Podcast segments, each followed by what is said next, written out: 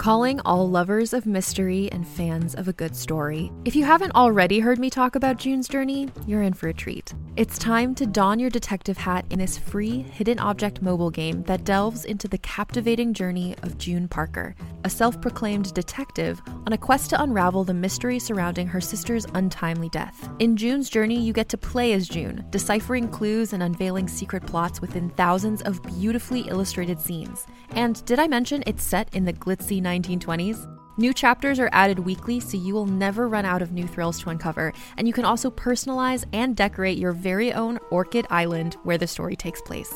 How sharp are your detective skills? Find out when you download June's Journey on your Android or iOS device, or play online via Facebook Games. Your detective journey awaits.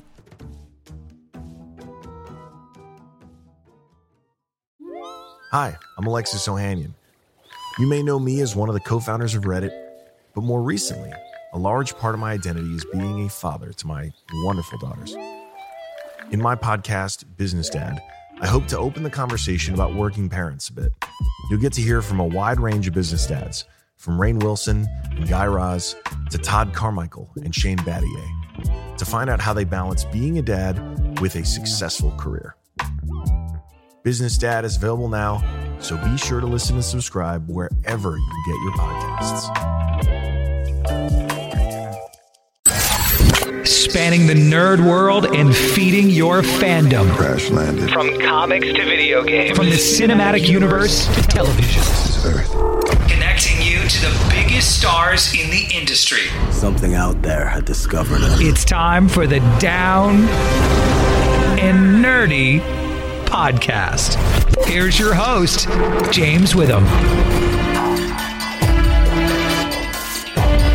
Summer might still be upon us, but as far as we're concerned, fall is in the air. It is episode 282 of the Down and Nerdy podcast. I'm James Witham, and this week we're going to be talking about Stumptown. That's right, the adaptation of the Oni Press series created by Greg Rucka and company. And going to talk to the cast. Greg himself going to be joining us as well. They joined me at San Diego Comic Con. Actually, going to find out all about the new show. And I mean, I got to tell you, this is one of those shows I've been waiting for for a long, long time now. I can't wait to tell you all about it. Plus, gonna you heard me talk about Undone last week with Rosa Salazar and the creators. Gonna have my spoiler-ish review of that. Not too many spoilers since the show just came out, so I don't want to spoil too much there. Probably not a whole lot at all, actually. So I'll be looking for my review of that a little bit later on in the show. But first, yeah, we're starting out with comics. Of course we are. It's what we're reading next on the Down and Nerdy podcast. My name is uh, Liam Sharp. I draw Wonder Woman. I co-founded Madefire, and I'm a dear and close friend of the Down and Nerdy podcast. So, what might you be adding to the long box or your digital library this week? Whatever you're reading on, it's time for what we're reading. And how about this? Going to start things out with another Year of the Villain title from DC Comics. This time, one of my favorite Batman villains ever. I'm sure if you've listened to the show before, you know that it's the Riddler. So, uh, of course, I'm going to read Year the Riddler, Year of the Villain, right? Written by Mark Russell, Scott Godlewski on the on the art there, colors by Marissa Louise, Travis Lanham on the letters. Now, if you've been following Year of the Villain or, or any of the Justice League arc that's been going on at all at DC, you know that you've seen Apex Lex sort of have these godlike abilities now and is giving gifts to other villains to sort of make them stronger and, and you know make this Legion of Doom sort of unstoppable in a way. Well, there's not everybody has gotten their gifts, right? And the Riddler feels like, hey, you know, I'm I'm a legit villain. Why haven't I gotten my visit yet? And that's kind of what the theme of this book really is. So, you know, I expected this to be sort of Riddler's turn, right? When I was getting ready to read this story, but have you ever been given a gift by anyone, whether it be a friend, relative, or anything like that, but you had no idea what it was for at the time? Or if you'd ever even be able to use it, you're like, well, why am I getting this? And that's kind of how this story plays out. I mean, there's also part of the story is there's a plot by the Riddler and another lower level villain who you'll recognize, and it's kind of hilarious to see the two of them team up. And that's kind of where Mark Russell does a great job at working comic relief into his stories, and that's where that sort of comes in here. So it was a nice back and forth pacing that was going on in this story. And you know, the course the, the plot was to finally best Batman and figure out why neither one of them could ever do it, sort of thing. So that that was a nice little undercurrent story that goes on here. But really, the whole Riddler Lex dynamic was the main point of this story. And you know, Lex is very profound, so we get a couple profound stories from Lex and some deep insight. This actually goes much deeper than I ever would have expected. This story did. Here's the deal. I really don't want to spoil the ending, and I'm not going to, but I was intrigued. I was just as intrigued by it as I was bummed out by it. And now I, I you, you hear me say that and you think, well, so you didn't like it. No, that's not what I'm saying at all. It's actually a compliment, and I can't tell you why without spoiling it. But there, there's a reason I was bummed out, but it's not it's not because it was a bad book, because it was actually I really enjoyed this book a lot. As, as a matter of fact, my intrigue kind of outweighs the bumming me out because you know, I see. I can't say it. I can't say it. I really, really want to, but I'm not gonna. And then I'm just, if Mark and, and the team, if you're listening, this is not a criticism of you at all. This is actually a I can't wait to see what happens next, but there's something I'm going to miss. Huh? That's that's all I can say. Well, not spoiling anything, okay? And uh, speaking of the, I want to bring up the art in this book for a second. I mean, it was it was definitely good. It wasn't blown away by it, but I was so distracted by what was going on with the story itself too that I'm probably not really giving the art its due if I'm being honest. But I was just so taken in by the story itself and how things were un- unwrapping in this in this story and the lessons and the end result that that I think that that took so much of my attention and that could make this issue really a pivotal issue and a turning point story that someday we might look back on and go so wow that was the point where this happened and that's why you've got to read the Riddler Year of the Villain from DC. You're going to want to pick this one up and read it, and you'll understand why I was intrigued and bummed out at the same time. It'll all make sense to you once you read the book and you go, oh, that's what he was talking about. Here's something I thought was really, really interesting and I wanted to talk about this week. You know, I thought about doing another Marvel title, but I decided to go with Pandemica number one from IDW, and that is from writer Jonathan Maberry, who, of course, has had some titles on the New York Times bestseller list. You might remember his work from V Wars. He's done some great novels and some other comics as well. Alex Sanchez on the art here, Jay Fotos on the colors, and Shawn Lee on the letters. Now, basically, what's happening here is there's several pandemics that have struck several different parts of the world, but also seem to be targeting certain groups of people and ethnicities. Now, there's a man named Moses who believes that this is deliberate and will stop at nothing to find out who's behind it. Now, the story slow starts to slowly kind of branch out as different characters get added to both sides of this story. And as the reader we kind of know at least part of what's going on from the very beginning of the book. And i mean like page 1 or 2 of this book we see how things are why things are happening and how, and who's kind of behind it. And i'll get to the kind of part here in just a second the why is still very much a mystery, and part of the who is a mystery as well. You see the faces, you don't know who they are really. There's a couple names that do get dropped, and and and they of course it's not names that you can recognize. This isn't like a true to life thing. But what this really boils down to, this whole story is what can be proved and what and how can it be and how much time it will take to prove it if they can at all. So there are some also interconnected pieces as far as characters go. And it seems like instead of giving us a backstory and then giving us the story, there's going to be a slowly trickling backstory that kind of plays out over the course of the story. And I actually think that that's an interesting tactic because you could really go either way there. You can either give me the backstory and then give me the current story, or give me part of the current story, then backstory, then more story. This one seems like it's going to sort of play out throughout the story, and I think that that's a good way to go because it keeps the pacing a little bit better in a book like this where your highlight item is what's going on, not who it's going on behind, if you catch my meaning there. There there's also I mean the the art in this book is very gritty and it really works with the way that the story is being told. It's got this edge to it that I really, really dig. And the main thing I was thinking when I was reading this book is not just how uncomfortable it is, what's going on, and how this is being distributed, and how these pandemics and these diseases are targeting certain ethnicities and groups of people. It's very, very unsettling in general. But it's scary to also think that this is something, at least on a large on a larger scale, to target anyone that could actually happen. And think about how long it would take to actually prove that it was happening. That's the crazy thing is that you see what happens and you go, this could actually happen. And that is almost the scariest kind of horror at all. Although I'm not sure this isn't really a horror book, it's definitely more of a thriller, more of a like a political intrigue type of thing, but with some scientific aspects and certainly some medical aspects mixed in there as well. So while there was definitely times where this is an uncomfortable read, there's a great story going on here. You know both sides of what's going on, but there's still plenty of mystery that goes along with it as well. So I'm going to put this in the poll box. I'm going to make this a poll for me anyway, and I'll be very interested to see how this story plays out into its second and third issues. It looks like there might be a little bit of a time jump in the second issue as well. So hopefully we'll see how those gaps get filled in.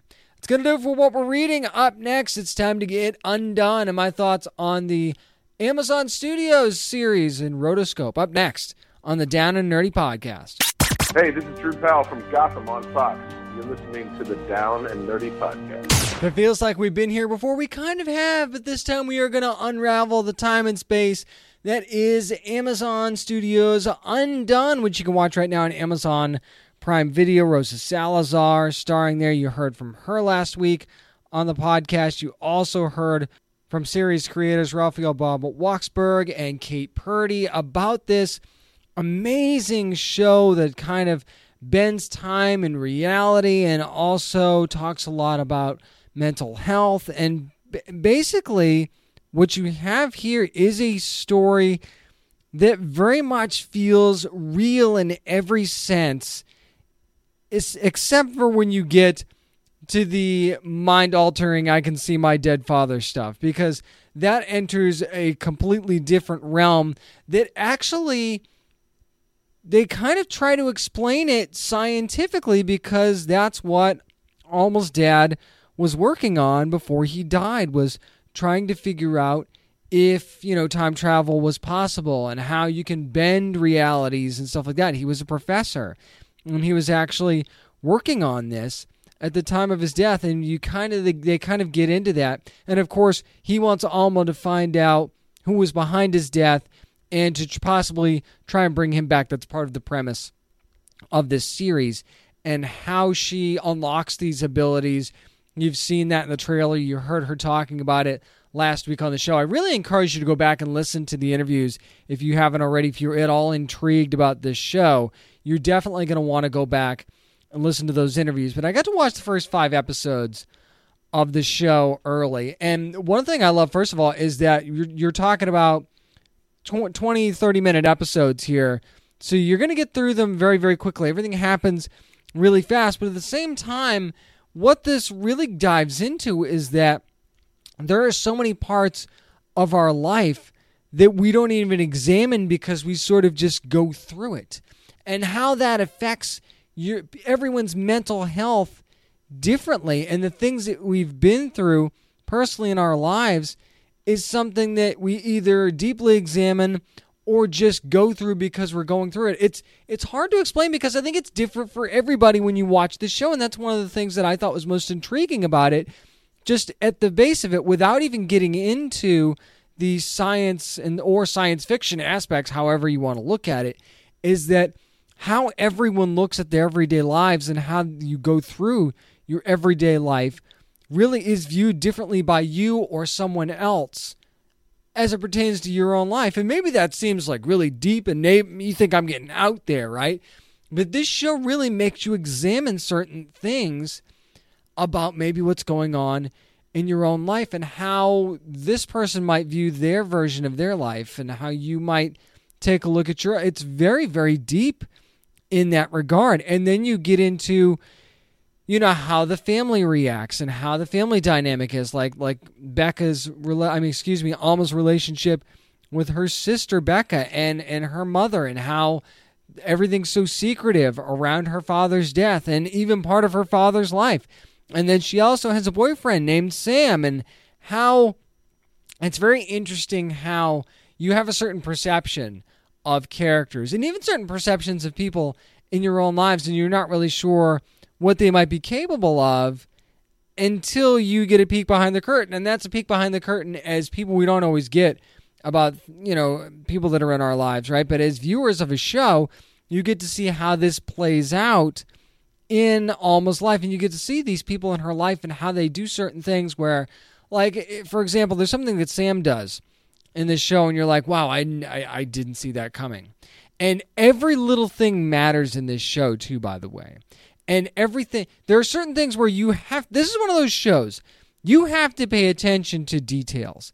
And if it seems like they're giving you too much information at the time, it's something that you're going to want to remember because it'll make sense coming up in the show at some point. And this is me trying not to spoil at this point. There's something in the show where you're like, why do they where I'm like, why do they keep talking about this? Why do they keep focusing on this? until that light bulb goes off over your head. You get a piece of information in the show and you go, oh, that's why they were talking about it. And then now it all makes sense.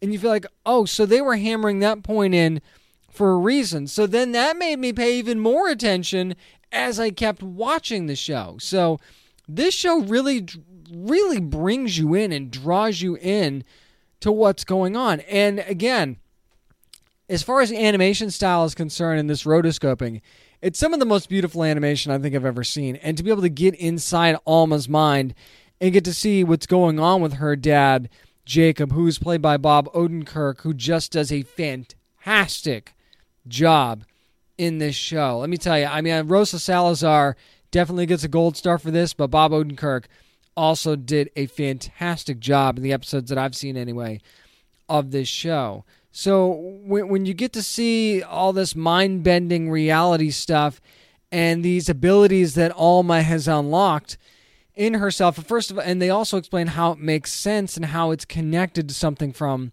the past and her family too as well. So this is not just something that's come out of nowhere. And this this show does a really good job of explaining everything that it can as it goes along, but still keeping that intrigue of well, we still don't know about this yet.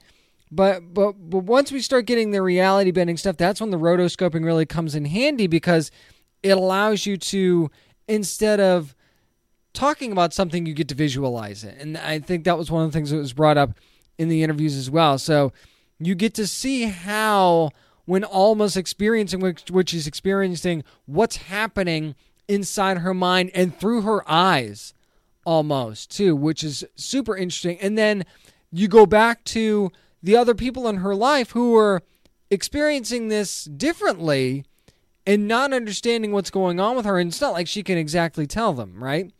So it almost is like a here's what's happening to her, and here's a real life way that someone might respond to this. And and I love that this show always, even when it is in its craziest scenes, right out there, literally floating in space and time, which you saw in the trailer, so that's not a spoiler.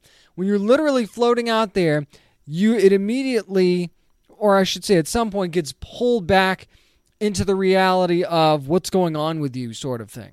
So, and then, and there are natural reactions there on both sides that seem very very genuine. And that is one of the things that I love about this show. And this is is that this show is so genuine in every moment that it gives you and how there's twists and turns in life and in these crazy things that you never know might be possible. And then that is all wrapped around the mystery of what happens with Alma's father. And is she going to be able to bring him back? Is she going to be able to find out what happened to him? Because he can't do it.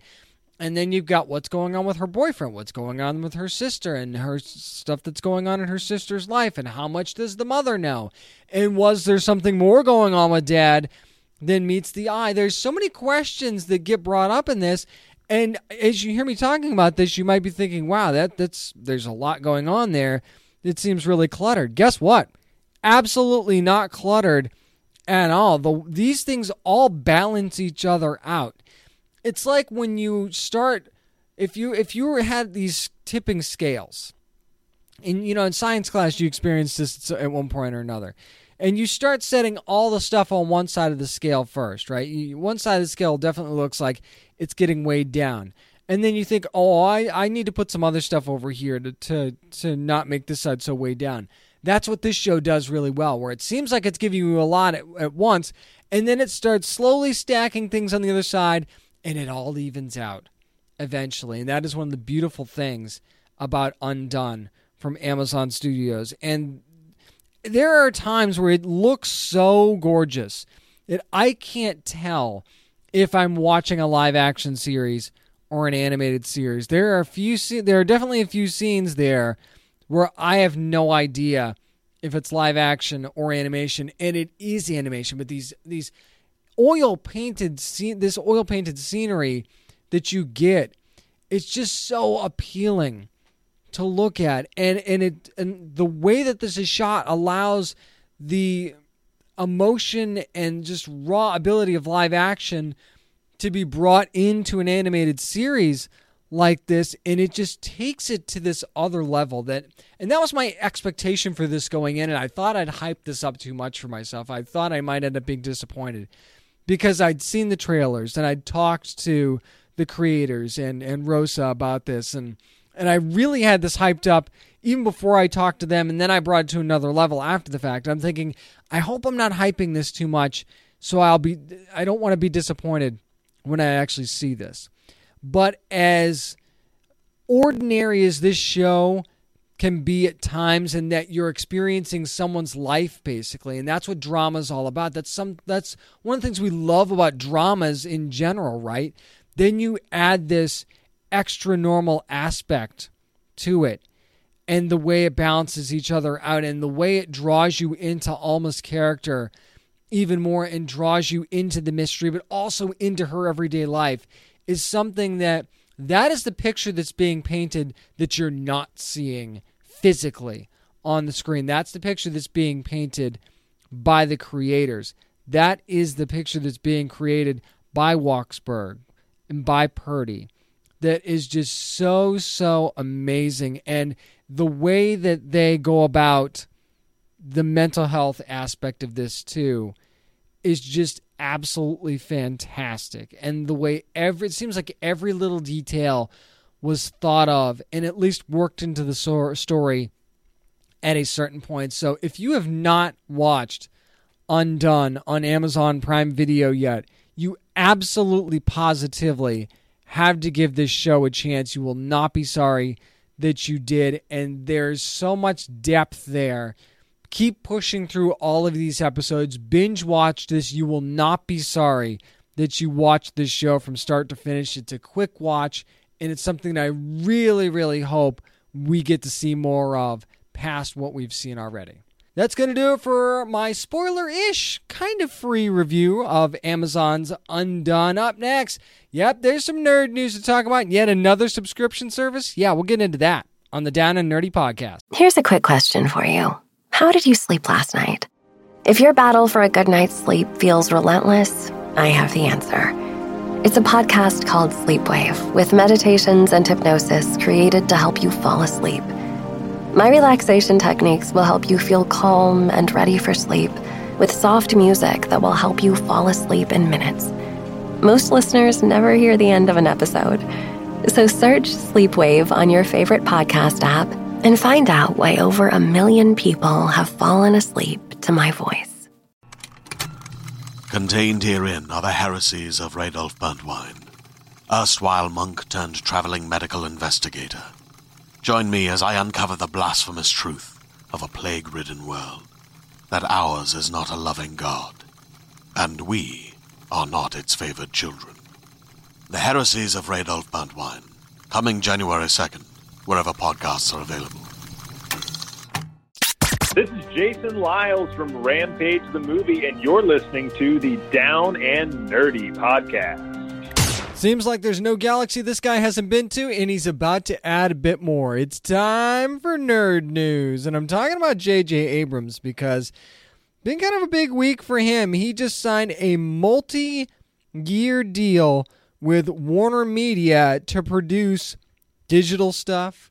We're talking about games, TV shows, feature films, basically everything. It's it's kind of according to the Hollywood Reporter who first broke the story, it's the first time that his Bad Robot productions are kind of all under the same umbrella, and that's with Warner Media. And of course, his wife and co-CEO of Bad Robot, Katie McGrath, is going along as well. Now, I'm not going to get into the the money aspect of the deal. I mean, it was a, it was a big deal, and it was certainly a bidding war between Warner Media and you know pretty much everybody else at this point. And it seems like JJ's kind of worked for everybody, right? He's done some stuff for Disney. He's done some stuff for Paramount. He's done some stuff on TV for Fox and ABC. There's there's a lot of stuff that J.J. Abrams has done, and that's one of the reasons. And I know that I, I personally I'm a fan of J.J. Abrams. I always have been. I've always enjoyed most of the stuff that he's done. It's hard to enjoy absolutely everything somebody's done, right? But at the same time, I mean, he's done a lot of stuff. And that's one of the reasons that you want to get a guy like this, a guy that can go from doing something like Lost to doing Star Wars, but also doing Star Trek. And then you've also got Fringe and all of these other things that he's done. When you've got a mind that can just create stuff like that, you you don't know what what's going to happen. The sky's the limit for stuff like from somebody like J.J. Abrams. You don't know what you're going to be getting, and, and you know not everything was a hit. Like I loved Almost Human, but obviously not everybody else did because the show got canceled after a season, and and the same with a lot of shows. And, and some movies, even that J.J. Abrams was a part of, that just weren't hits. But you know what? I loved Alias, and I realized that was what 13 years ago since that show ended. But at the same time, he's created so many things that so many people have loved. That how do you not do this if you're Warner Media when you're trying to compete with something like Disney Plus that's going to be coming? You know, even even Apple TV Plus, which I'm going to talk about here in a couple minutes in one of their trailers that they had. There's so much competition across the board, not just with movies, but with TV and now streaming. And there's all these different entities that don't seem like they're different, but they are. And you get a guy like J.J. Abrams who's had his hand in pretty much all of it at one point or another, right? He's done every aspect of these things and done it successfully at least once in almost every in almost all of these things. So why not go out and get a guy like this and spend the money necessary to do this. Now, the speculation runs rampant. Does this mean he's going to be attached to the DC immediately, and or is he going to handle the Green Lantern movies and all this, all these rumors? Right? There, there's so many rumors that automatically started flying. I even think we could see him write a DC comic or two at some point. I don't know how this affects, you know, what's the deals that he already has with Marvel and and some other stuff that he's already got going on, but you you would think that if you've got a guy like J.J. Abrams, you want to use him as much as you can, right? You don't want to overdo it either. You don't want J.J. to be uh, doing absolutely everything. But at the same time, you, you want to get your money's worth, right? And you want to see what creative ideas are out there. Now, it seems like there is a lean towards original content here for sure. And that's certainly not a bad thing. I think the more original content that you can get on any screen, the better. But just don't be surprised if J.J. Abrams starts taking the reins of certain licensed properties as well. I could see him doing something with with uh, with a Green Lantern. I could see him doing something with Superman. Too, as a matter of fact, he's just not afraid to tackle these projects. And whether you like what he's doing with Star Wars, whether you like what he's done with Star Trek, there's a fearlessness to what J.J. Abrams does, and that he's not afraid to tackle projects like this and take risks. And sometimes they work out, for a large group of fans, and sometimes they don't. But you're always going to have that group that's going to love what you do or hate what you do. But no matter what, there's a lot of people talking about what J.J. Abrams is doing, and that's one of the things that Warner Media really needs right now. They need, especially when it comes to their upcoming streaming service. And again, I won't get into price point with that either, but they're about to have some heavy competition coming up.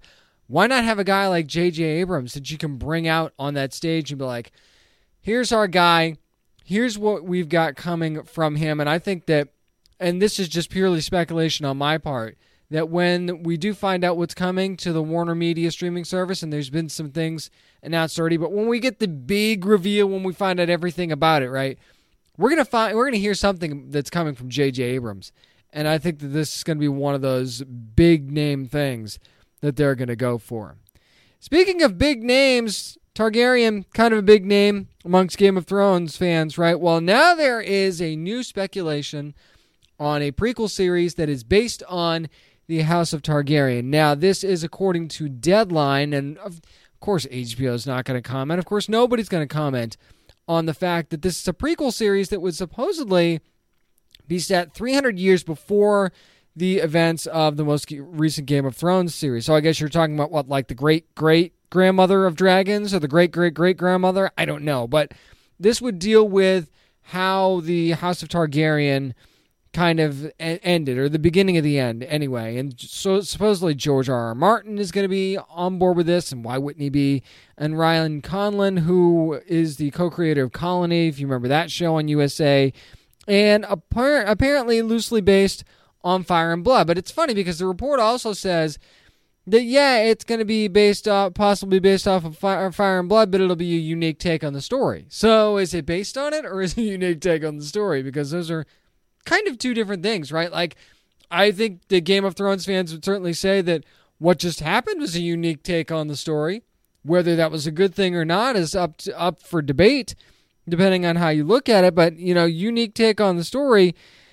That's something that's that could really scare the hell out of you if you're a Game of Thrones fan. So, is the, after what just happened, are you kind of leery of anything that could have a unique take? Although, when you're going back that far, it kind of kind of would have to be, wouldn't it? That like the other prequel series they're talking about, almost like 300 years in the past. So it's almost it's like it's not even the same show. I mean, it's loosely connected, sure, but when you're going back that far, when you're going back literally centuries, it's really hard to keep that connection, even with the giant world that has been built here by George R. R. Martin and company. So, I mean, if they want to do it, I'm interested. I'm down. I would certainly love to see how this plays out. I mean, I, I, the House of Targaryen certainly has a lot of different things, and they certainly introduced some things in that final season that opened the door for a lot of storytelling. So, I'm interested to see how this might play out, and and I think this is good, as good an idea for a prequel series as any that they that they could possibly have. And it's certainly a name that people know.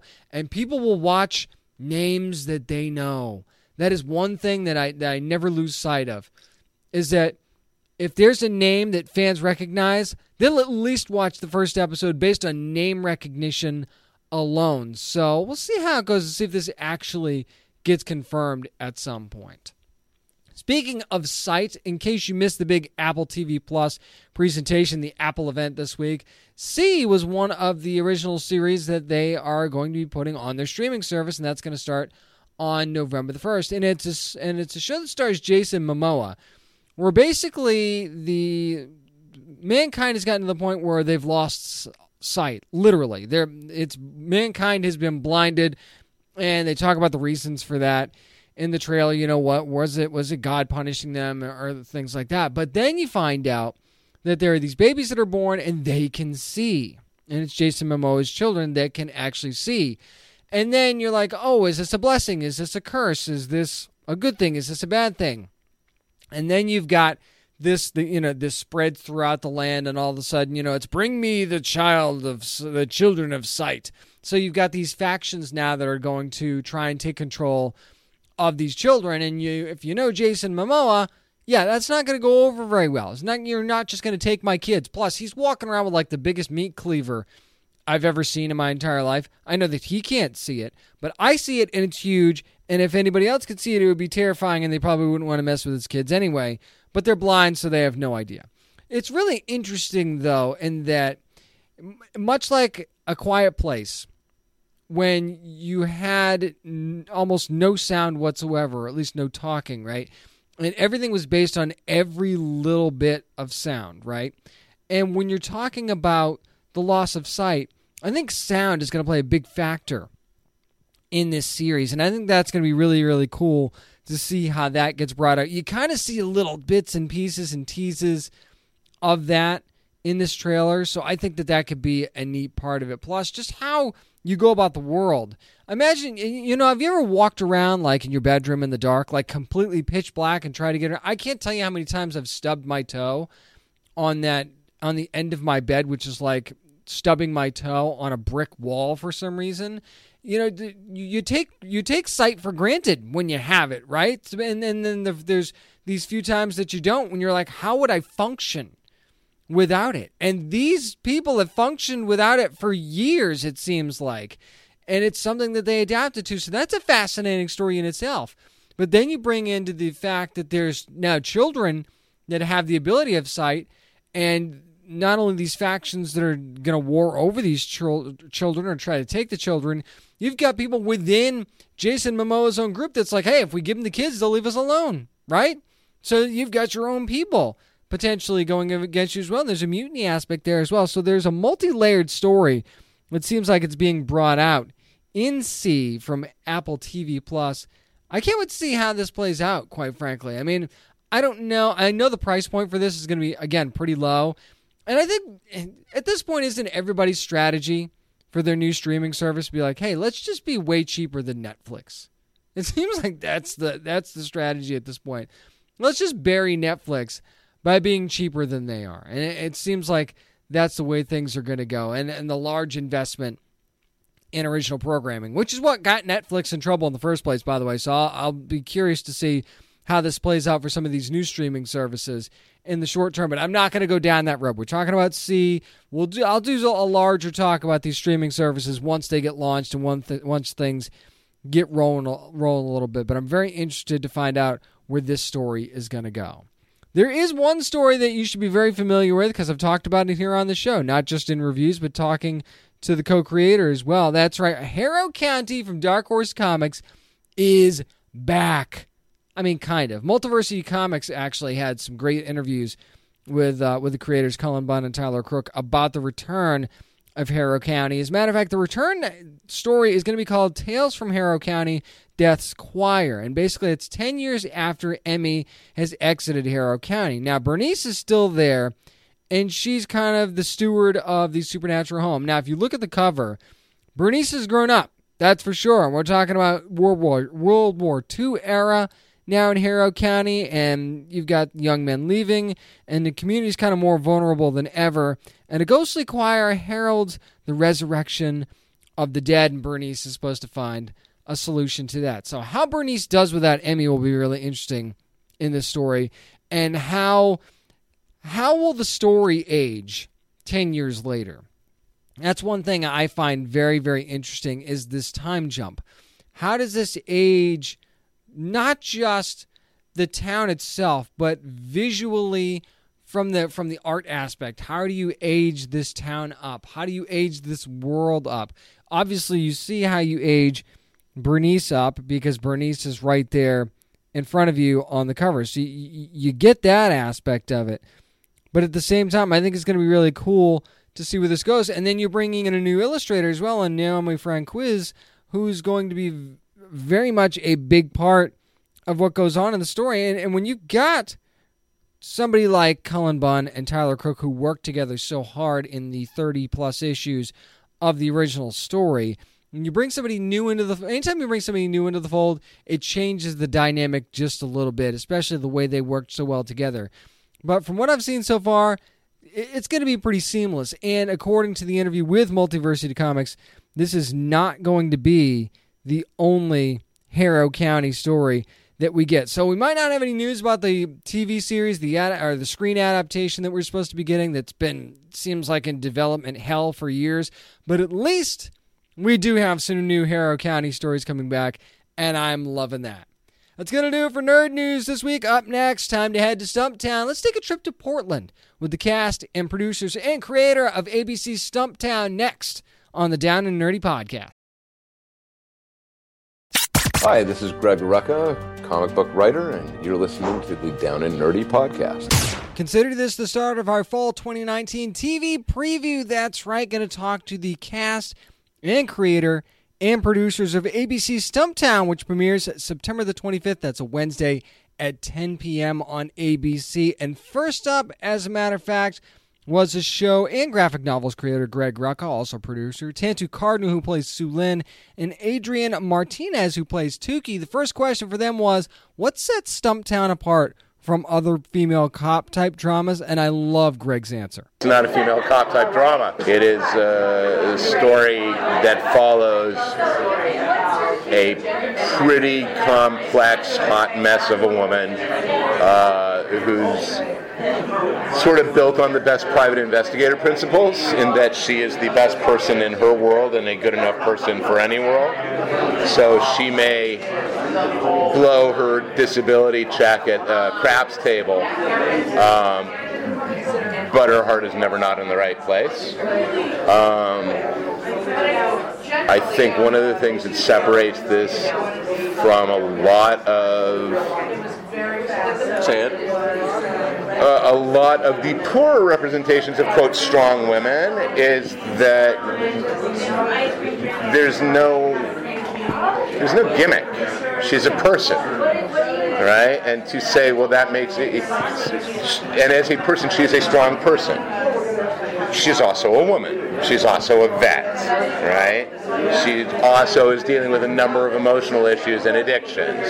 She also loves her brother. She also has a very difficult relationship, you know, with Sue Lynn. I mean, it goes on and on. So, and, and, and that complexity is reflected in the relationships around her. It's not one way.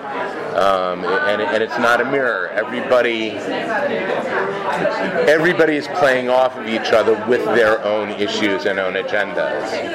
Uh, uh, you know, you meet Tookie in the first episode, and it is very easy to see him you know, as Adrian himself says, he's kind of the guardian angel. But there's more going on there. You meet Sue in the first episode.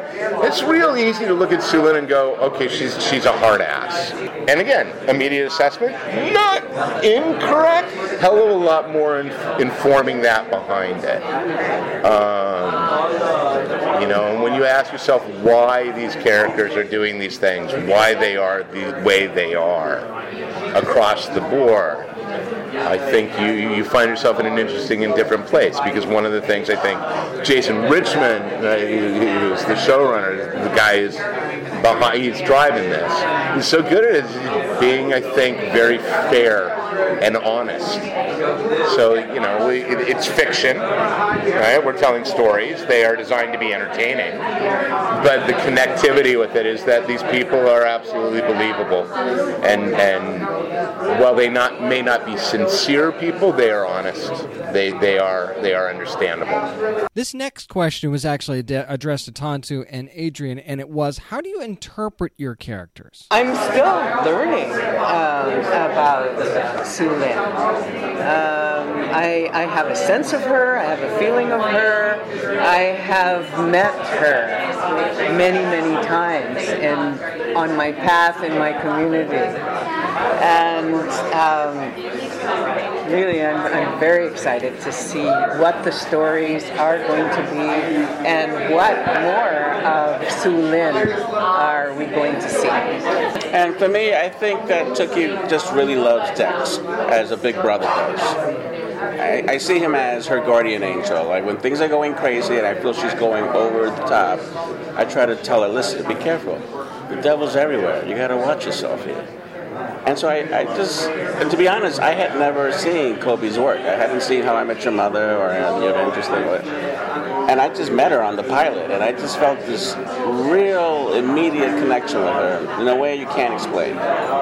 And I'm just gonna use that as my base, as, as, a, as a guy who, who loves his sister and is looking after her. And I feel, for yeah. me, that's the emotional hook. Next up was the lovely Cobie Smulders, who plays Dex, and executive producer Jason Richman. And the first question for them was, what was your introduction to Dex, and how did you feel about the character? My, you know, I read the script first, the pilot script, and then I went. This is based off of a graphic novel. What's the graphic novel? And then I read, uh, I read the four that he wrote, and um, it really sold me on the project because I could get from the graphic novels so clearly what this world was, how this character moves in that world, and and the other characters that are involved. And um, it's just really cool. I mean, I'm I'm very lucky because, you know, as an actor, you don't very often get the opportunity to, you know, say a joke, punch a guy in the face, and then do a crazy dramatic scene about loss. Like you don't get to do that all in an episode. That is, it's a very rare thing to be um, involved with something where you're playing all of these different notes. Um, it very rarely comes along. So I'm really excited about exploring them. We're very, you know, at the beginning, beginning stages, um, but are building on what we established in our pilot, which is, you know, this this group of misfits living in Portland, all sort of trying to get along. This question was actually addressed to Cobie, but you hear Jason jump in as well. How complicated will Dex's relationships be on the show? And we're at this place where we are with this character of, of Dex. I think she's completely incapable of a relationship. So, obviously, that complicates the situation when people are, you know, if we're talking about the triangle between um, Detective Hoffman, myself, and Gray. Um, the relationship with Gray is that we, we came up together, we grew up together.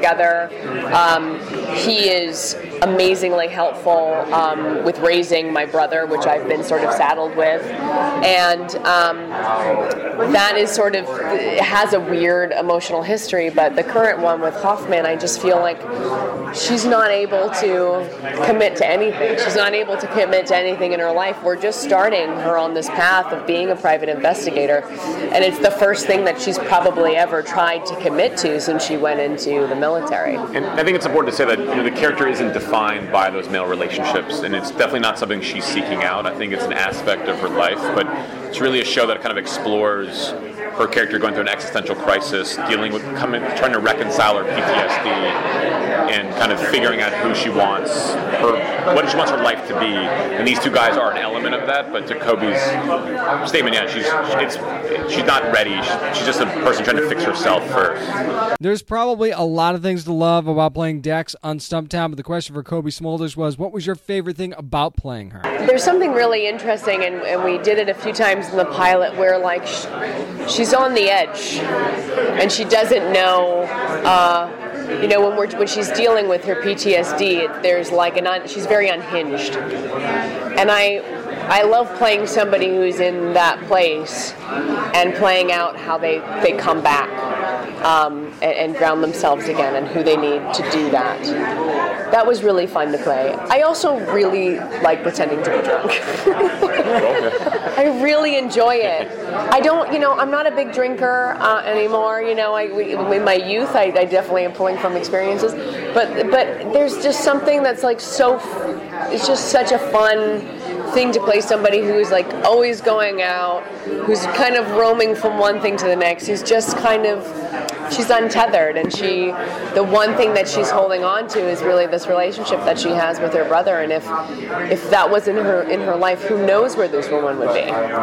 Who knows where she would be? She'd be roaming around somewhere but because she has this this boy in her life to take care of and to have him take care of her it's it's it, it grounds her back and, and brings her back from the edge. This show certainly gets pretty serious at times, so my question for the two of them was in a show that is so deep, how great is it to also bring out that fun aspect of your character? In a show that has a lot of deep stuff going on, how good is it to still have that fun aspect of that character, be able to bring out every now and then, kind of lighten things up a little bit? Well, it's wonderful because, like in life, there could be falling apart around you, but you don't act like it. You know, I think it's very true true to life. You know, you might you might be a mess, but you're not going to tell anyone that you are, and you're not going to admit to that. Um, so I think that plays plays into it. But um, yeah, I mean that that is the the joy of shooting or pretending to shoot this that is based in Portland.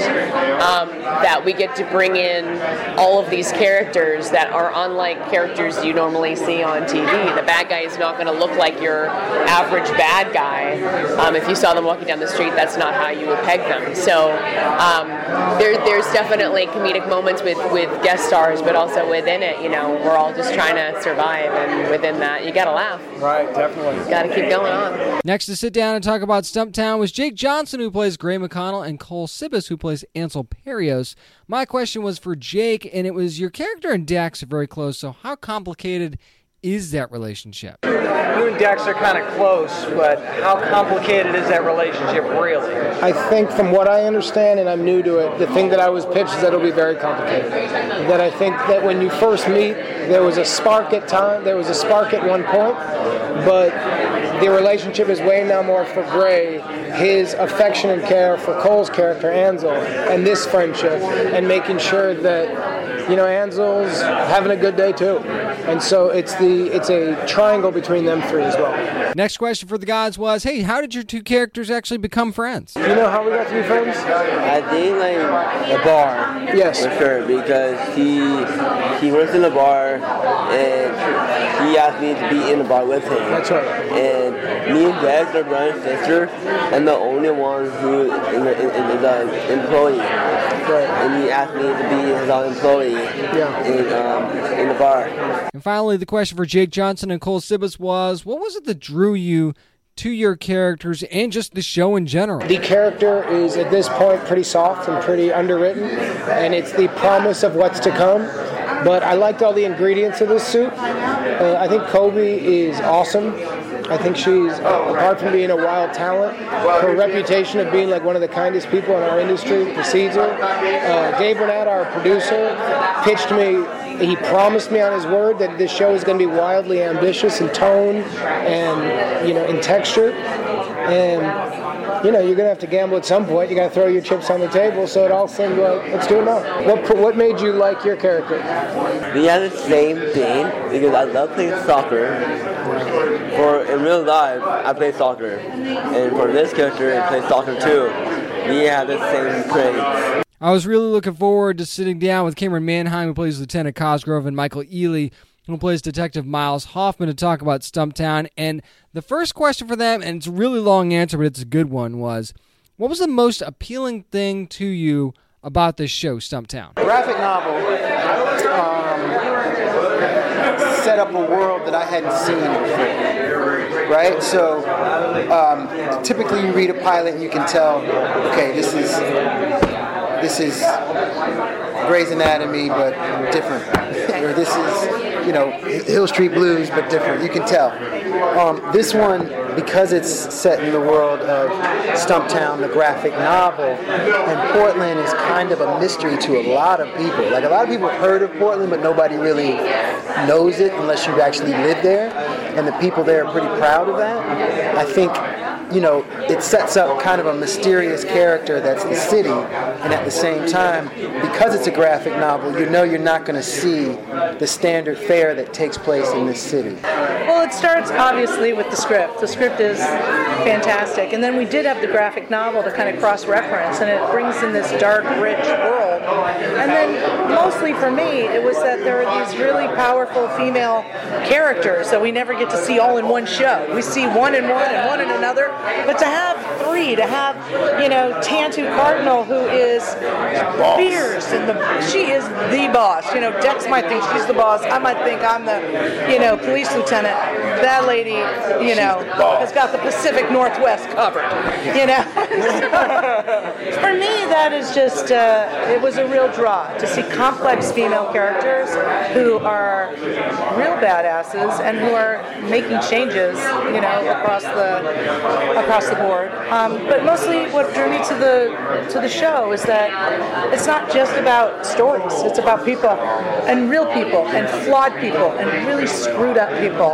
And you love them because they uh, they mimic some stuff in your own life, and you hate them because you know for the same reasons. But I feel like if we can give these characters honorable and honest voices, I think we're set because the backdrop and the storylines are, you know, sensational. And when you get it, you get you, you read the. We all got to read the graphic novel first, so you can kind of see what this world looks like. And I got to give credit to both Greg Rucka and ABC and the creator for kind of diversifying this cast in such a way that it can be representative of everyone. I mean, everyone is pretty much covered in this.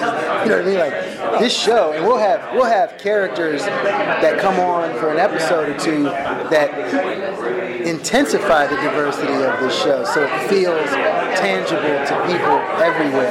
It does not feel like a primetime show. It feels like a, you know, a cable or streaming show because it's like we're we're breaking a lot of rules, and it's super dark, gritty, scrappy, all those things. But uh, I don't know. I'm very excited about it. I, I rarely just read a script from start to finish and go, I'm in. I, I, honestly, I had a um, I had a uh, creative meeting with the producers after they asked me if I would do it, and I had one issue and one issue only, and they're like, "That's it," and I'm like, "Yeah, you cannot call me the name in the script. I just cannot have a horrible name one more time." First of all, let me just preface this by saying I was on the practice for eight years. My name was Ellenor Frutt. Yeah. Not even my own cast members got that right. Fruit, fruit, I, I, and then I got the script, and my character's name was Roberta Volk, and I'm like, I'll do it, but I will not do it under that name. I didn't have the balls to do something about it when I got that first job with David Kelley, but I have them now, and I'm not going under that name. I gave them a bunch of ideas from my son's school directory. They picked one. I'm now Bobby Cosgrove. Don't forget it. Final question, and I love this one too, is how would you all describe Dex? Listen to this. She is so compromised in so many ways, but you root for her all the time, even though she does the most outrageous things that are not cool.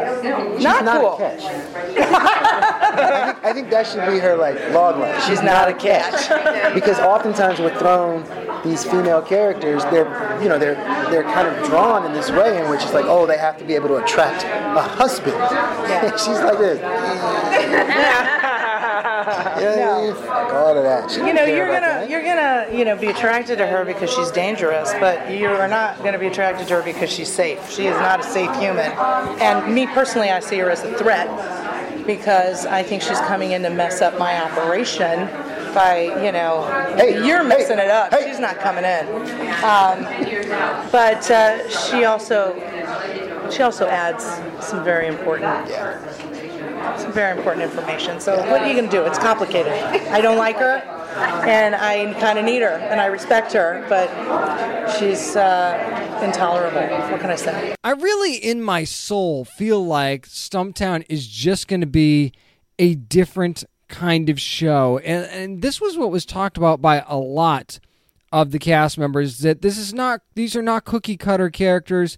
These are not characters that you're going to see every day in, in everyday situations. And everything about this just had a very refreshing vibe to them. And if it was refreshing to them, imagine doing as many shows and movies as they've done in the past. So if they say it's refreshing to them, man, it's got to be super refreshing. So I can't wait to watch. I can't wait to watch Stumptown on Wednesday, every Wednesday, starting September the 25th at 10 o'clock on ABC. I've been looking forward to this adaptation for a long time, and I'm definitely thinking that it is going to live up to the hype. That's going to do it for this week's edition of the Down and Nerdy podcast. Again, thanks to the folks at ABC and everybody involved in Stump, Stumptown with letting me sit down with them at San Diego Comic Con this past year. If you want more coverage of interviews, either from San Diego Comic Con or other interviews that I've done, go to downandnerdypodcast.com. They're all up there. As a matter of fact, you can also follow on social media at Down and Nerdy 757 on Twitter and Instagram and facebook.com slash down and nerdy. Remember, you never have to apologize for being a nerd, so let your fan flag fly. Be good to your fellow nerds. Hey there, it's Rachel Ballinger, and I am extremely excited to invite you to Rachel Uncensored. It's my podcast where I sit down and get real with my friends and celebrity guests, where we talk about all sorts of topics. And sometimes we might be under the influence when we do so. We cover things from personal stories to hot button issues. And it's the only place on the internet you can find an uncensored version of me. It's a side of me that you might not have seen before because it's not the most family or brand friendly. But don't worry, I'm still sort of slightly a decent human being. If you're intrigued, then make sure you check it out. New episodes drop every Wednesday. You can find it on Apple Podcasts, Spotify, or wherever you listen to podcasts. Trust me, you won't want to miss out on the fun and candid conversations we have here on Rachel Uncensored.